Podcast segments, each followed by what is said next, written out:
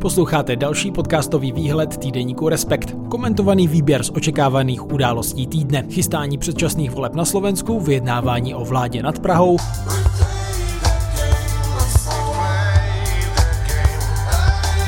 a povíme si také o novém albu Johna Cale'a s názvem Mercy. Podnětný poslech vám přeje ještě pan Sedláček. Začneme na Slovensku, kde loni prosinci padla vláda a schyluje se k parlamentním volbám. Slovenští zákonodárci už změnili ústavu, aby se vůbec předčasné volby mohly na Slovensku konat a v úterý 31. ledna mají tedy hlasovat o tom, kdy. A o situaci na Slovensku si popovídám s kolegyní Ivanou Svobodovou, která dění u našich sousedů dlouhodobě sleduje. Ahoj. Ahoj. Kdy se dají ty předčasné volby na Slovensku čekat z pohledu zákonodárců, kteří rozhodnou o tom termínu? Z pohledu zákonodárců se absolutně nedá říct, kdy se dají ty předčasné volby čekat, protože tam kolem toho jsou prostě naprosté dohady a přestože to hlasování bude už velmi brzy, my to natáčíme vlastně v pondělí a bude to zítra, a je to poslední den, kdy oni mohou o tom rozhodnout, tak se zatím nedohodli, kdy to má být. Tam jsou síly, strany, které by rády, aby ty předčasné volby byly v květnu nebo v červnu, což přesto, že tohle to razí především Ficův smer a Pellegriniho hlas, tak je prostě ta nejrozumější možná varianta. Pak jsou tam strany koaliční nebo té vlády v demisi a ty by to rádi měli až e, v září což je vlastně za opravdu hodně dlouho, po té, co padla vláda za 9 měsíců. A, a zároveň je to pouhých pět měsíců předtím, než by se konaly řádné volby, čili jako e, působí to dost jako iracionálně celé. Jo. Nechat padnout vládu, nechat jí vládnout ještě tři čtvrtě roku a pak udělat předčasné volby chvilku předtím, než by byly řádné.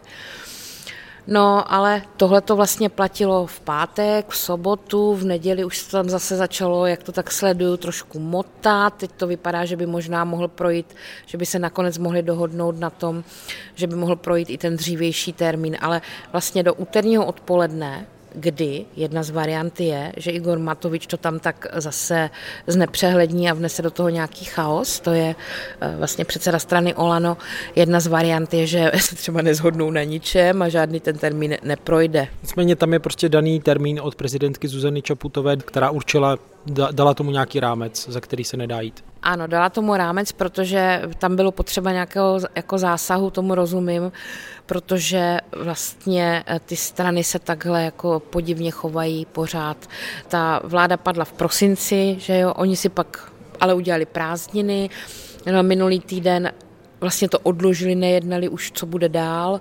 Minulý týden se teda konečně schválila ta, to, jak, jak správně říkáš, ta uh, změn, novela ústavy, takže se ten parlament může rozpustit vůbec k nějakému datu předčasně, ale pak šli zase domů, ve chvíli, kdy vlastně tady jde hlavně o ten termín teď.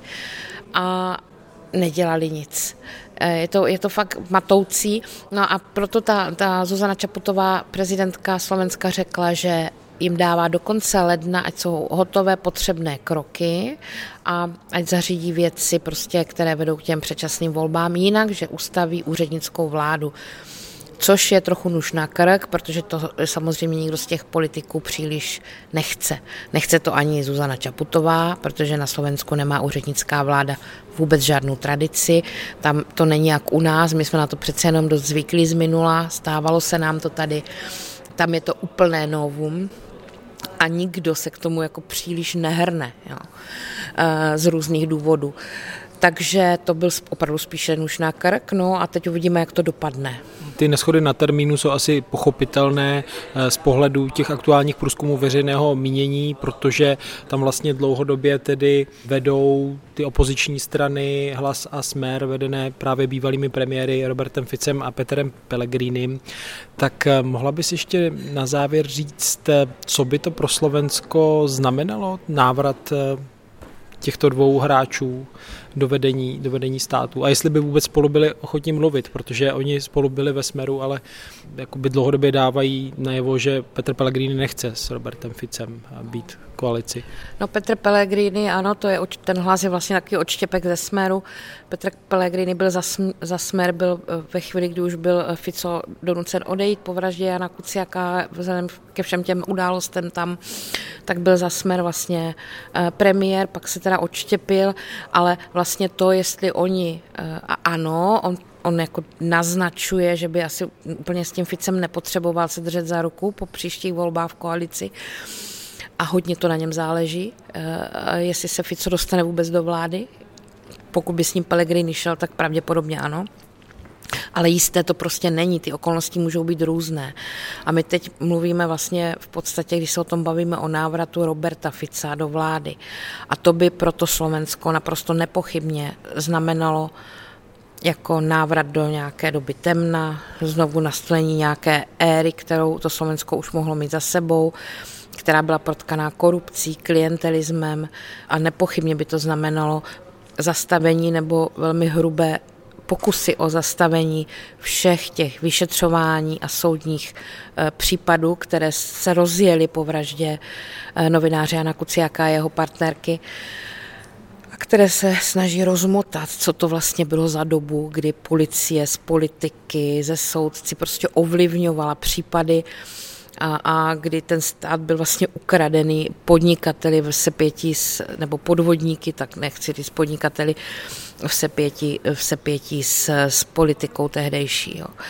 A v podstatě to je asi jeden z hlavních důvodů, proč se Fico tak snaží, myslím, dostat zpátky do té, do té vlády a tak strašně silně z té opozice burcuje řekněme, opravdu luxuje ty antisystémové hlasy. Ta to Slovensko je jako velmi rozdělené, rozdělená země, útočí na nejnižší půdy. S hroznou vervou se do toho vrhnul, odklonil se od svých vlastních směrů, protože on byl poměrně Evropan, teď už, teď už prostě není, nebo aspoň retoricky není. Jo kamarádi se tam s fašisty, tam je strana republika teď, prostě s, s tímhletím antisystémem a jako s opravdovou temnotou. Jo. Taky mu to vynáší druhou příčku v preferencích delší dobu, hned za hlasem Petra Pellegriniho. Na třetím místě ovšem je progresivné Slovensko, už nějakou dobu, což jsou, což jsou liberálové, kteří jako minule nějak neuspěli v těch volbách do sněmovny, ale teď jsou jako s celkem slušnými čísly třetí. No a do toho tam kromě těch tradičních stran, které tady nebudu vyjmenovávat a které jsou tam teď ve sněmovně, eh, kromě toho tam teda teď vzniká takový plán, který jako nikdo moc neví, jak dopadne, bývalého premiéra Mikuláše Zurindy. On byl v Slovenské demokratické a křesťanské unii. Je to takový jako politik těch pozdních devadesátek a dál. A on prostě přišel s myšlenkou pro takový konzervativně až trochu liberálně, prostě takovou středovou stranu eh, s myšlenkou na založení takové středové koalice. Jako je pravda, že na tom slovenském trhu taková strana jako asi chybí docela, ale jako je tam i silná obava z toho, aby to nedopadlo prostě jako když vstoupil do, eh, do té parlamentní politiky bývalý prezident Kiska protože ten si založil takhle rychle stranu. Ona se tam sice nějak dostala do toho parlamentu, ale znamenalo to, že prostě máme, že tam měli Matoviče, jo, protože to rozdrolení jako hrozně eh, poškodilo ty volby, nebo eh, pro ty voliče, kteří chtěli nějakou jako už normální cestu pro to Slovensko, nějakou dobrou. Takže tohle tam teď do toho vstupuje, on se snaží nějakou modrou koalici založit, spojit se s jinými stranami, ale tam vůbec není jasné, jestli o to mají zájem. A teď samozřejmě jde i o to, jestli by ty předčasné volby eh, byly, eh, byly opravdu už v tom řekněme červnu, tak on musí do dubna odevzat kandidátky a to je prostě všechno strašně ve hvězdách a to dění na Slovensku je jako dost nepřehledné a, a je tam teda hodně otazníků, co, co bude dál. No. Přibližuje Ivana Svobodová jeden z politických příběhů ze Slovenska, který bude a s dalšími členy redakce týdeníku Respekt pro vás sledovat. Díky. Není za čaho ještě, pane.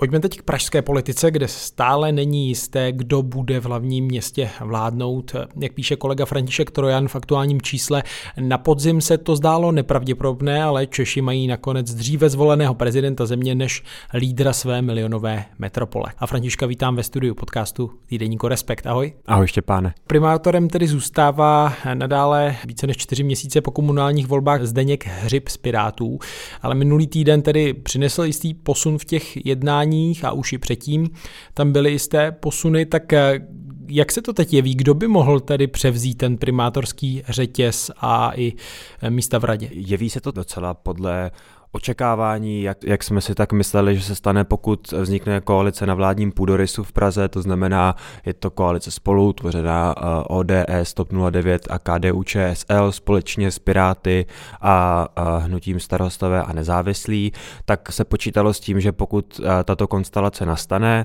bude primátorem nebo respektive ten primátorský řetěz, jak si říkal, převezme veterán pražské komunální politiky Bohuslav Svoboda, který už eh, jednou primátorem byl, s tím se tak počítalo a, a teď tedy ty posuny máme dva hnedka, jeden je tady z minulého týdne, ten, ten ještě trochu starší je už, už dříve z ledna a sice, že koalice spolu už netrvá na tom, že bude mít většinu v radě a zároveň ještě k tomu primátora. To znamená, že nebude mít těch šest míst v radě z jedenácti. Teď tedy tu většinu v radě přenechala uh, Pirátům a starostům a nezávislým.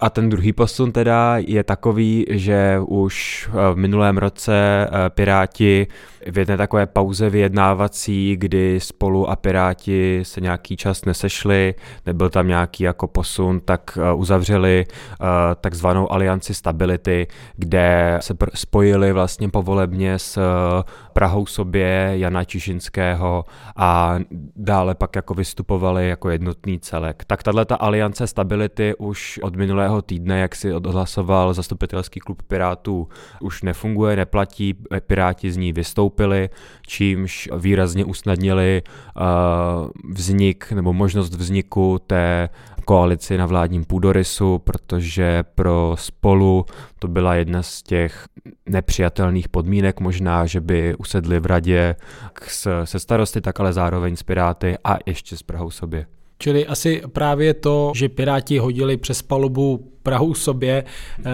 je ten klíčový moment, který otevřel tu cestu ke spolu. Je to tak, bylo prostě očividné, že musí obě ty strany udělat nějaké nějaké ústupky a vlastně se jenom dlouhé týdny se zdálo, že ani jedna z těch stran k tomu není nějakým způsobem ochotná, tak, tak to se teďka změnilo a v polovině února je zastupitelstvo, kde by tedy podle předsedy klubu spolu Zdeňka Zajíčka už uh, rádi by schválili novou radu, což um, zase například podle, uh, podle ještě současného primátora Zdeňka Hřiba z Pirátů je sice realizovatelné, ale je to hodně ambiciozní ambiciozní, protože ty vyjednávání, která pokračují i v tomto týdnu, tak ještě nejsou u konce. Navíc tu výslednou dohodu poté musí schválit krajské fórum Pirátů, snad tu instituci nazývám správně, a, a, a na to potřebují podle slov Zdeňka Hřiba přibližně týden, takže když máme závěr ledna a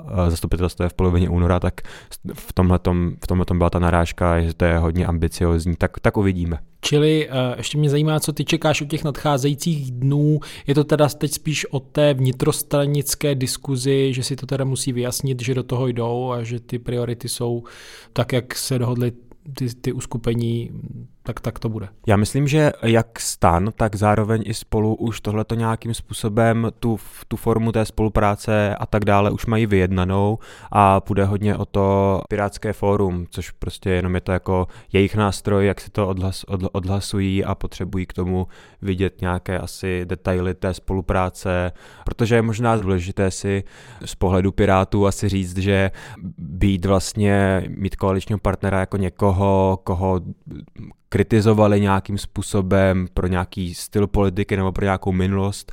Té strany, tady mluvím o ODS, a kritizovali ji společně se svým dosavadním koaličním partnerem, to znamená s Prahou sobě, která tam má spoustu jako aktivních, už zkušených komunálních politiků, kteří teďka budou v opozici a budou vlastně kontrolovat Piráty, tak to asi musí pro ně být vlastně politicky docela, nebo bude, bude to možná docela, docela náročná situace. Oni si ji vybrali, takže to je, neříkám jako k nějakému pochopení nebo tak, ale jenom, jenom, že to je asi dobré si uvědomovat potom i v těch následujících týdnech. Ještě jedna věc eh, k té politické situaci v Praze. Eh, to v úzovkách bezvládí trvá už poměrně dlouho. Řekl bys, že město potažmo jeho obyvatelé jsou na tom nějak výrazně bytí, že tady není jasná, jasná vláda, rada a nový primátor, že některé věci stojí? Já jsem nic upřímně nezaznamenal. Vím, že byl schválen na, na, na zastupitelstvu v prosinci, myslím, že to bylo v prosinci, eh, kdy byla taková ta hodně dramatická situace, kdy se nevědělo, jak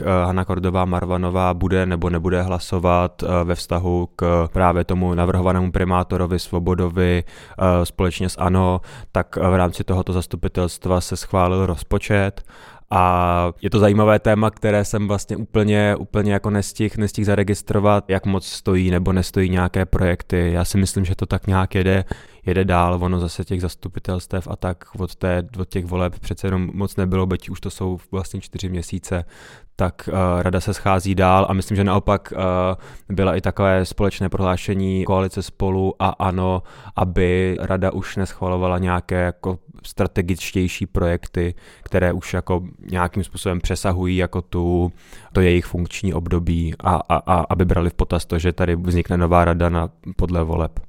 A ještě jedna věc, v aktuálním čísle týdeníku je vzdělávací příloha, ehm, která se věnuje možnostem vzdělávání v zahraničí a autorem jednoho z těch textů si i ty, Františku, tak mohl bys navnadit nebo pozvat čtenáře, posluchače, co se dozvědí? Eh, já jsem se bavil s Anou a Máriou Michopulu, které studují eh, obě v zámoří. Eh, Mária studuje v Kanadě a Anna studuje ve Spojených státech. Tak jsem se s nimi bavil o tom, co je k tomu studiu v zahraničí vedlo, jaké proto měly tady v Česku, řekněme, podmínky, respektive co všechno museli udělat pro to, aby to nakonec klaplo, jak se jim tam žije, jak se jim tam studuje, jak, jaké z toho mají dojmy. Tak tak je to takový rozhovor o dvou zkušenostech, dvou studentek, eh, oni jsou dvojčata, eh, která každá je v jiném státě, obě jsou tedy za oceánem. Určitě inspirativní čtení pro někoho, kdo třeba zvažuje podobnou studijní cestu do Ameriky. Určitě, myslím si, že se tam eh, Anna i Mária rozpovídali i o tom, jak, jaké tam měly těžkosti, jaký to byl třeba trochu kulturní šok, jak se s tím vypořádali, jak vlastně vypadá jejich studium, co všechno musí udělat, na co si dávají na co si musí dávat pozor, co to obnáší, to všechno tam zmiňují, takže pokud někdo třeba z posluchačů bude uvažovat o tom, že by chtěl studovat v Americe nebo v Kanadě, tak, tak tam určitě najdou nějaké typy nebo mohou získat nějaký třeba základní obrázek o tom, jak by to třeba mohlo vypadat. František Trojan, děkuju. Taky díky. A na závěr vítám ve studiu Pavla Turka. Ten také přispěl do vzdělávací přílohy o studiu v zahraničí. V jeho článku s titulkem Míchat sádru, ovládat Photoshop se dočtete o zkušenostech lidí, kteří vyrazili do zahraničí studovat umění. Jsou tam také typy, podle čeho vybírat uměleckou školu. Ahoj Pavle. Čau, čau. Já bych se teď ale s tebou rád bavil o tvém dalším textu v aktuálním čísle. Ty tam píšeš eh, o albu týdne, na které tedy upozorňuješ pravidelně v rámci kulturního mixu Respektu.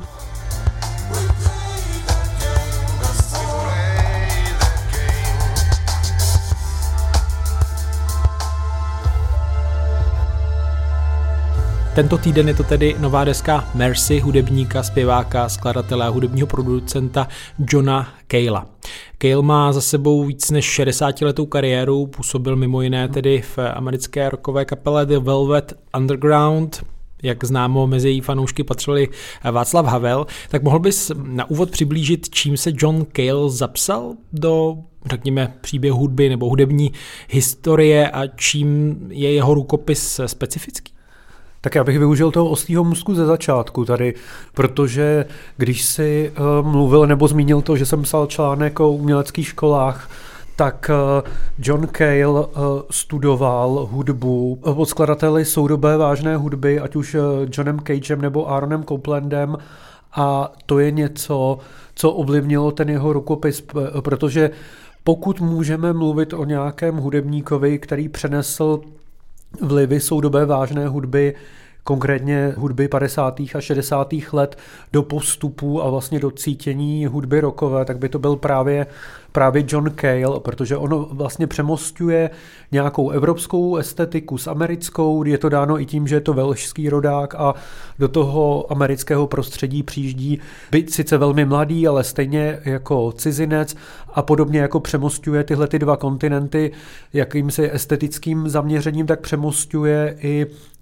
hudbu soudobou vážnou s hudbou populární a rokovou a to se vlastně potkává v tom uh, velmi základním písničkářství a textařství Lou Reeda, do kterého on v té Alchymii Velvet Underground vnáší to umělecké, to artistní, to řekněme progresivní a pokrokové z toho, co se v tehdejší soudobé hudbě odehrává a zároveň jeho prvním nástrojem nebo jeho dominantním nástrojem jsou housle, viola a už na tu, na tu violu on předvádí ty drony, ty táhlé plochy, což je nebývalá praxe v rámci práce se zvukem. Jak už jsi zmínil, John Cale je rodák z Walesu, v březnu by měl oslavit 81. Eh, narozeniny, eh, tak co nabízí v novém albu Mercy, což tedy se dá přeložit asi jako slitování nebo spása, eh, prošlapává tam nějaké nové cesty nebo se spíš vrací na známé stezky?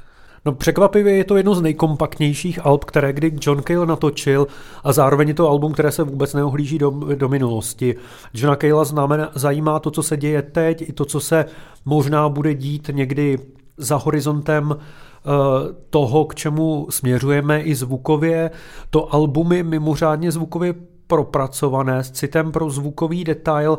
Posluchači a posluchači, kteří by hledali melodie silné nebo silné refrény, tak ty nebudou úplně uspokojeni na téhle desce, ale zároveň je to nebývalé zvukově soudržná, progresivní, eh, na detail vysazená deska s ohromnou, jako, s ohromnou péčí věnovaná produkci a e, podtrhuje to i to, že se tam vyskytuje velké množství hostů ze současné e, scény a ty hosti jsou žánrově hrozně e, vlastně rozprsknutí. Najdeme tam písničkářku Weissblatt v duetu.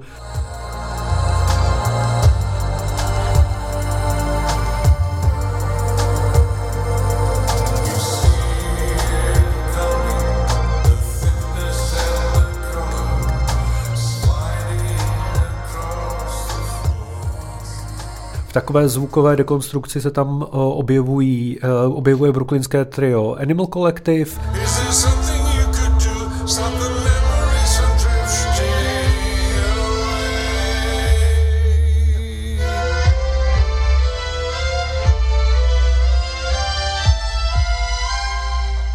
ale třeba je tam i uh, taková neurvalá britská postpunková kapela Fat White Family.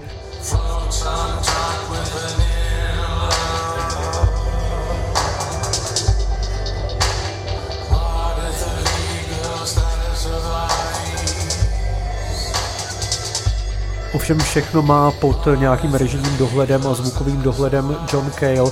Ty hosté tam vesměs fungují jako takové ingredience, takové koření. John Cale je tam má vlastně jako takové své hudební děti nebo možná i hudební vonoučata v tomhle věku, ale uh, všichni slouží trochu jeho vizi, která je velmi zaostřená na nějakou noční atmosféru, na takové rozjímání to album je vesměs pomalé, eh, texty jsou až nostalgické, vzpomíná tam na různé postavy, které potkal nebo figury popkultury. Eh, jsou tam vzpomínky na zpěvačku Niko, eh, kolegyni z The Velvet Underground, vzpomínky na Davida Bovýho, ale i jako nostalgické vnímání popkulturní ikony Marilyn, Marilyn Monroe.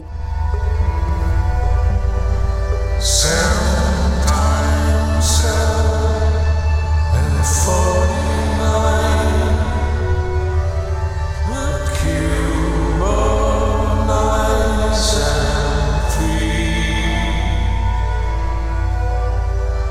A eh, John Cale vlastně drží na poli toho alba víc náladu, která je zvukem progresivní, texty možná zasněná a nostalgická a, a do toho jsem tam nechám vyniknout někomu z hostů. Máš, našel jsi tam pro sebe osobně nějaký vrchol hmm. toho, té desky? No pro mě je vrcholem jeden z těch prvních singlů, což už je ta skladba Nightcrawling, která se právě ohlíží za eh, procházkami s Davidem Bowiem po New Yorku a po vnímání toho nočního života.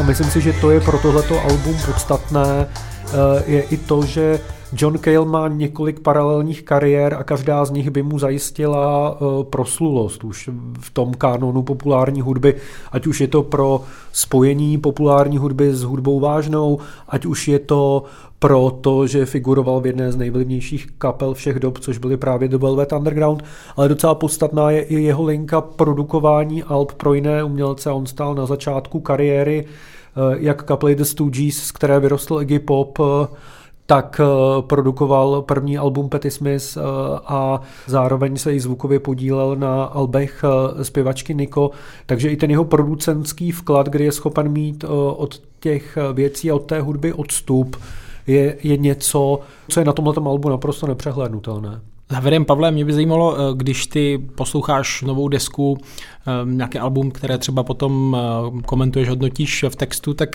jak ty ho posloucháš nejraději? Jako je to nějaký nerušený poslech na jednom místě, nebo je to třeba právě procházka po městě, necháš na sebe působit další vlivy? To je super otázka, i když nemám rád, když lidi hodnotí otázky. Ale já vždycky hudbu, kterou mám hodnotit, poslouchám doma z beden v prostoru, který znám a který mě neruší.